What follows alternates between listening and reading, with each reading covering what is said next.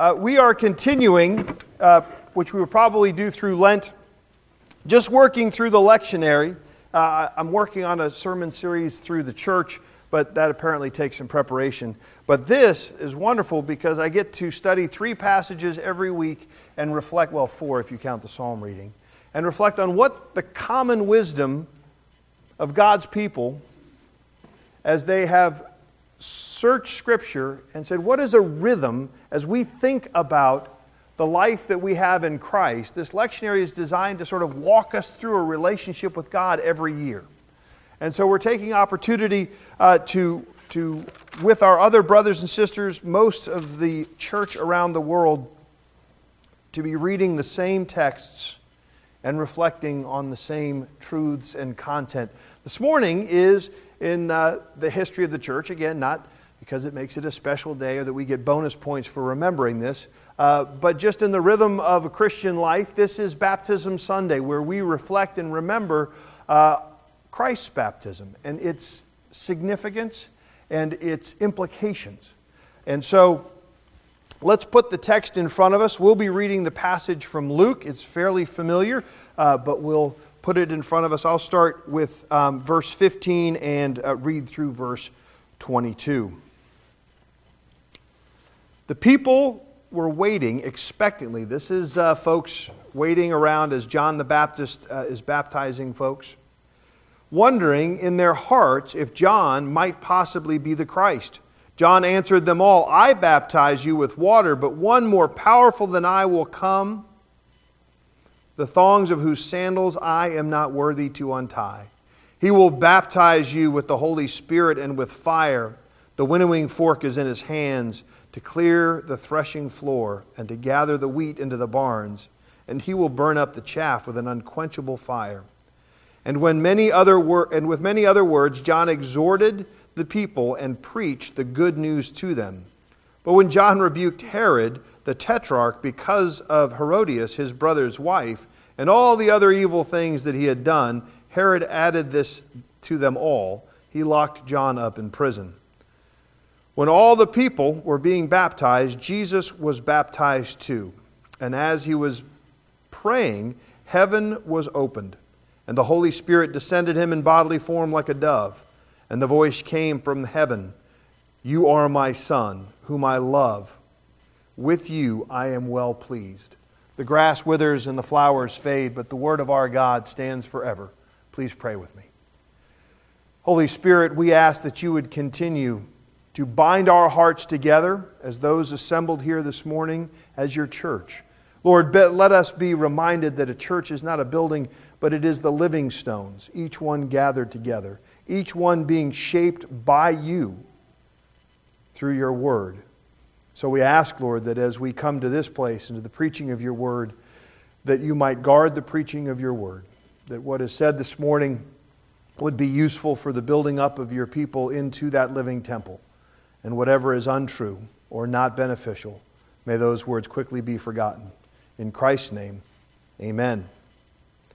Uh, so I think most of you have probably uh, heard the phrase. I've certainly thrown it around uh, in various times and histories. Uh, that, um, sorry, now I got to get back on track. Really, pastor's wife. It's terrible. Right, so uh, again, living example, the great unwashed masses who would come in and disturb a sermon as it was just starting, right? The phrase, the unwashed masses, right? This idea that there is some group out there that is, well, somewhat beneath us. And interestingly enough, a uh, little bit of history, uh, the, the phrase, the unwashed masses, uh, not surprisingly, started in Victorian England, uh, and it was started in a Victorian novel uh, by a man uh, named uh, Edward Linton. And the novel is not very famous, called Paul Clifford. But that one phrase has survived. And it's the idea that those who have it together are washed. Their clothes are clean and pressed. They have their lives together. And the rest of us, uh, somewhat scruffy, somewhat uh, trying to make it uh, hand to mouth, end up in that great Victorian scene that we see in uh, how many different novels and stories and on P B S on Sunday nights. the great unwashed masses, living in the filth and the sin and the brokenness of this world. And there's always a temptation, and this is sometimes what, what creates a challenge in the church, that as we grow in our understanding of who Christ is, and we find ourselves more able to avoid the, the certain elements of the brokenness and fallenness of this world, that we, we find ourselves often feeling like we're a little bit more put together than those around us. And the question is, of course, how do we avoid an inappropriate understanding of what it means to be robed in the righteousness of Christ and what it means to be washed and what it means to desire for all those that we know, that they might know the beauty and the healing power of being washed and made new. And what does it mean then for Jesus, who had no sin, to submit himself to the very act of baptism?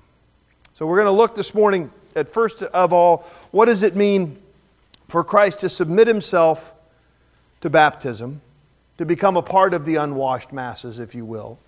And then what does it mean for Jesus to be the Son of God in whom he is well pleased?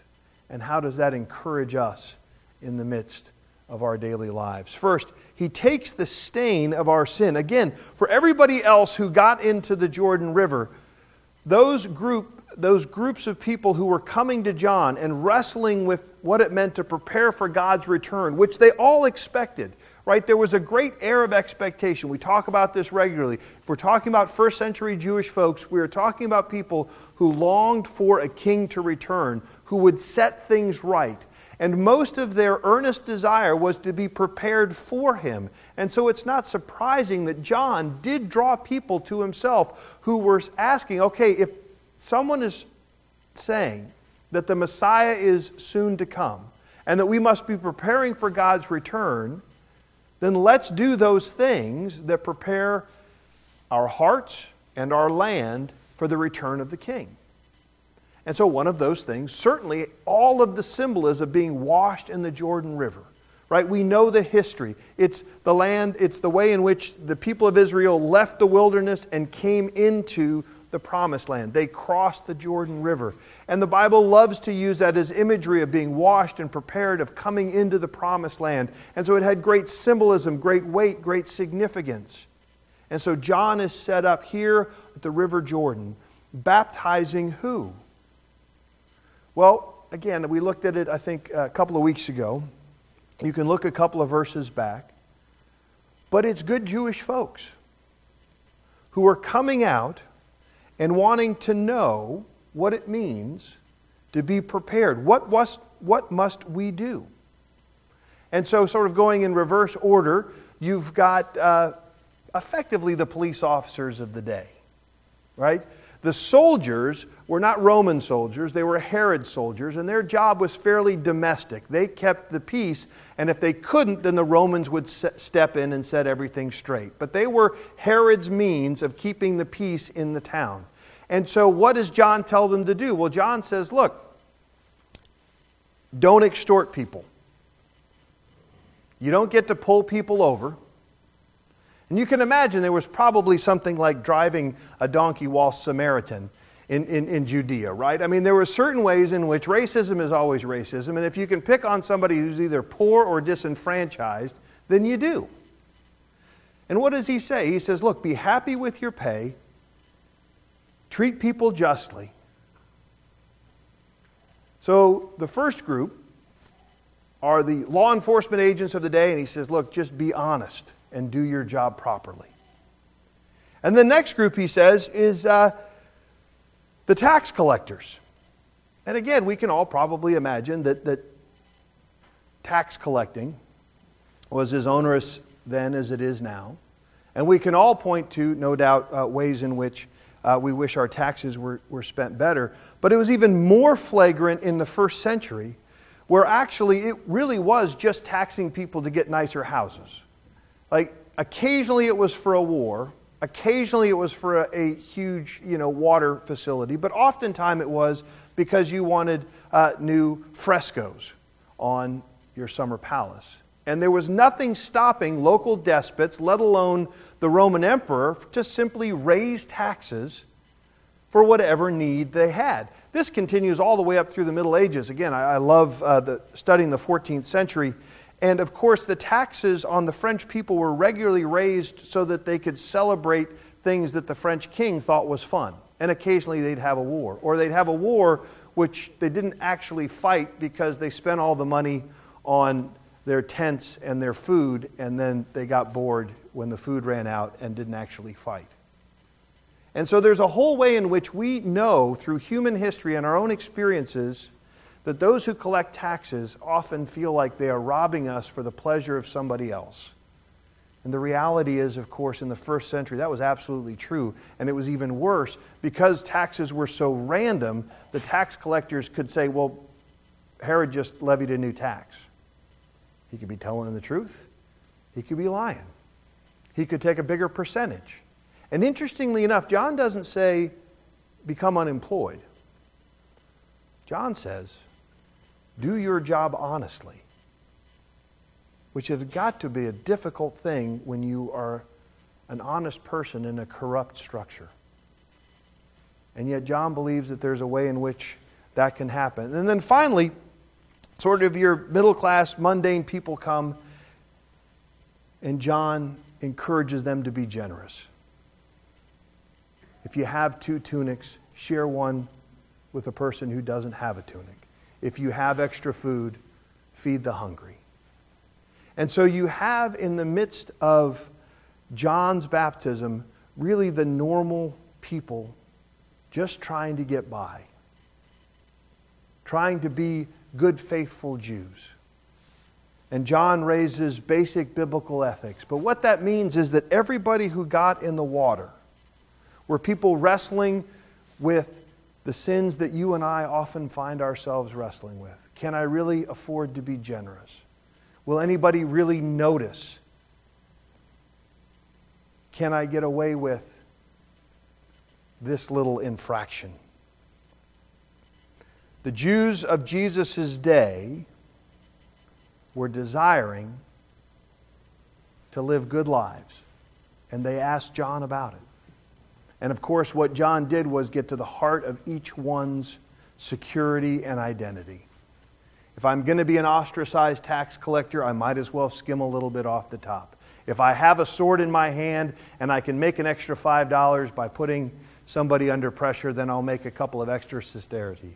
If I am just trying to figure out how to live my life and take an occasional vacation, God, can you really ask me to be that generous?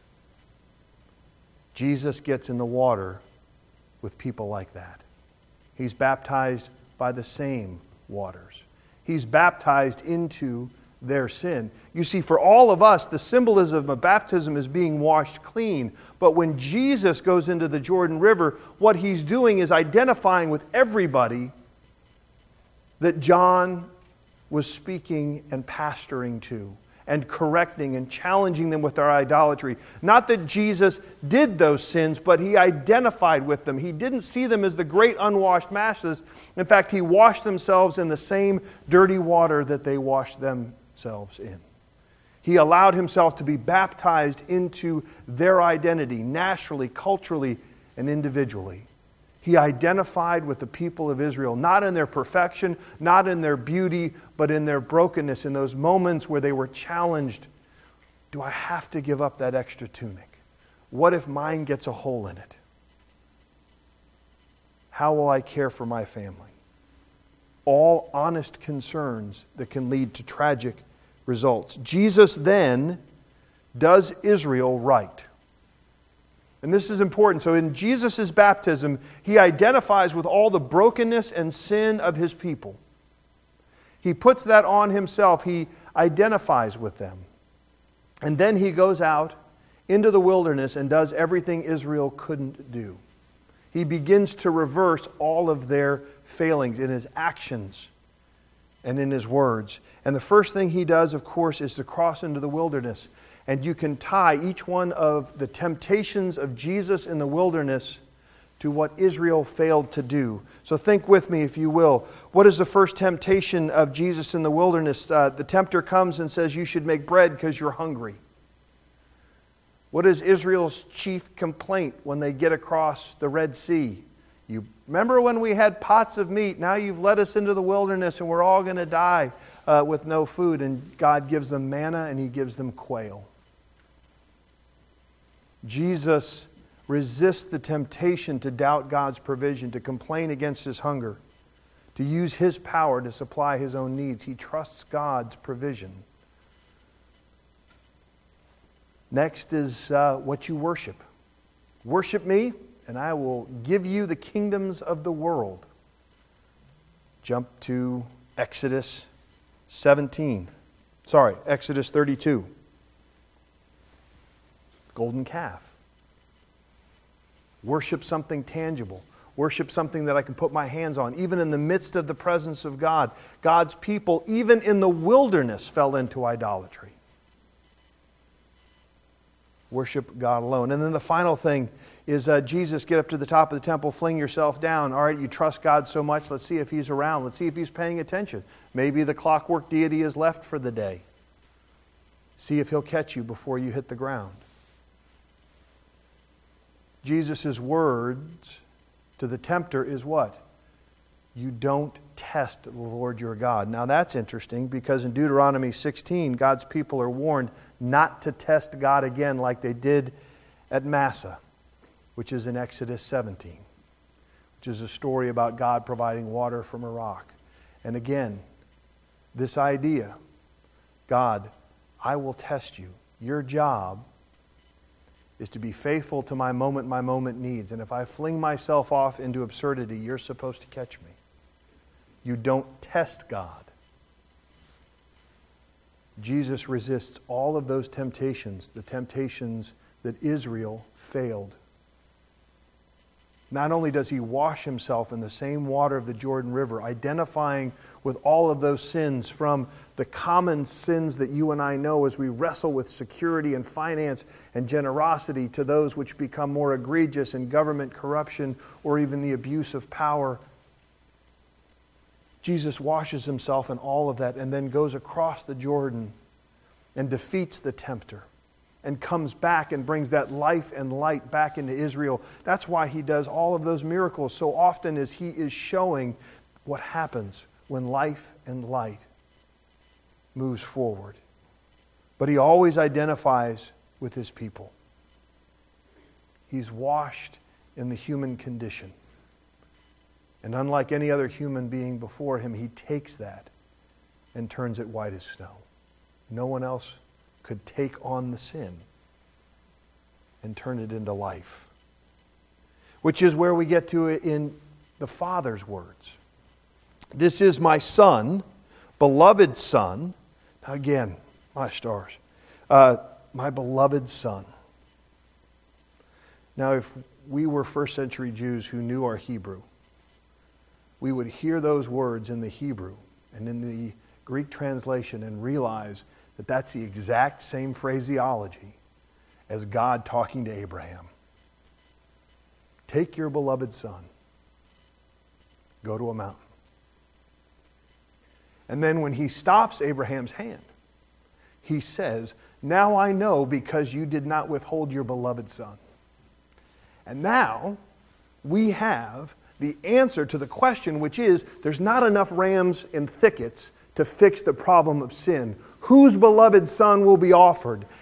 And God the Father, as His Son stands in the Jordan River, being washed with all of E C. Bell's filth, says, this is my beloved Son. This is the one whose hand I will not stay, whose blood will be shed. His beloved Son.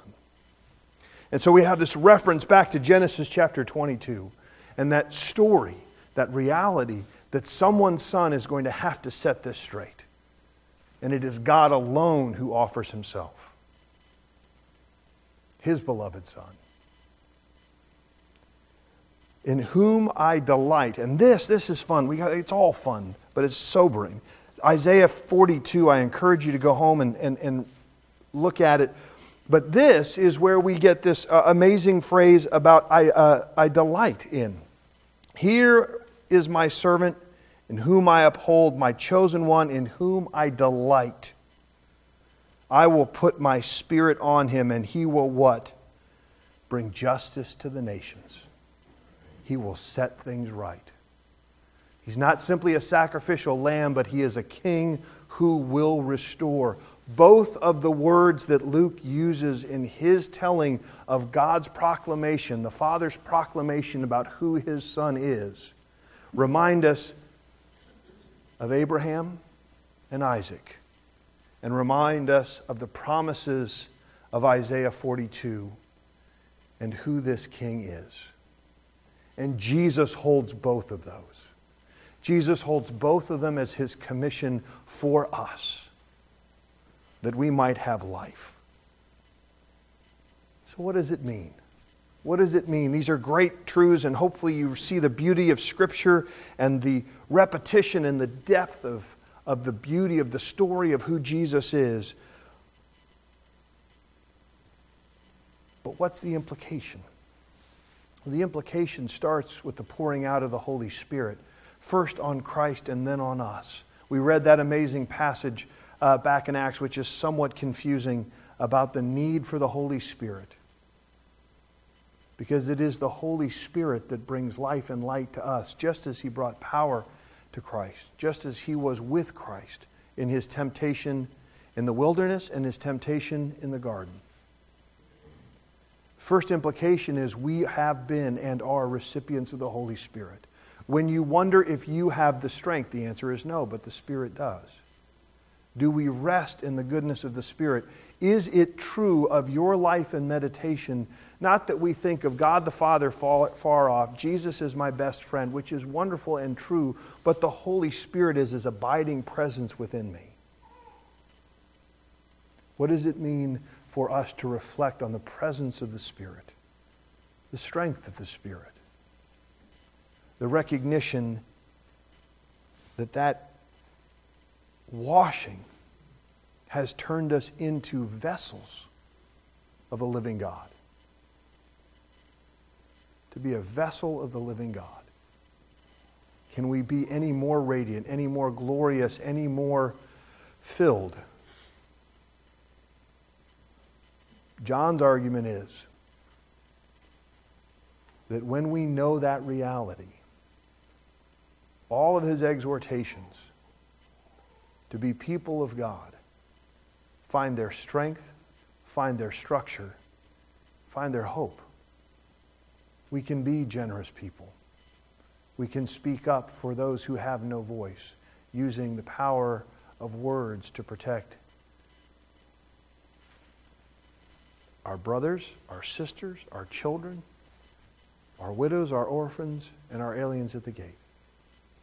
Use the resources we have and the structures of the church to create safe places. To be a community that gives the hope of who Christ is. Part of the reason we're talking about the subduction zone is because God uses those tragedies as opportunities for life and light. We pray that it doesn't happen. We ask that it doesn't, that He be gracious. But we know that they often do. Are we prepared to be His hands and feet, to give a tunic, to give our extra food, to make sure that our legal structures do not break down in the face of a cataclysmic event, to make sure that we are caring for and seeing peace and community maintained? Jesus was washed, became a part of the great unwashed masses, because there was dignity and reality and created in the human, I'm sorry, in the image of God in each one of them. He knows who we are. He knows what we're capable of doing in Him. He knows what you're capable of more than you do when you find your strength in Him. He washed Himself to identify with you because He knows who you are better than you know yourself. You are worth it. He knows what you can do by His Spirit. He identifies with you because he loves you. That's the first great story of the gospel, that God came close to identify with us, that we might identify with others, destroying the notion that there is any great unwashed mass, but that there is one reality of a God who washes all who come. Let's pray. Heavenly Father, we ask that you would be merciful to the preaching of your word. We thank you for the goodness of the gospel. Lord, we thank you that you have not stayed afar. We thank you that you even give us your Spirit. Lord, we pray that we might rest in it in ever greater degrees. In Christ's name, amen.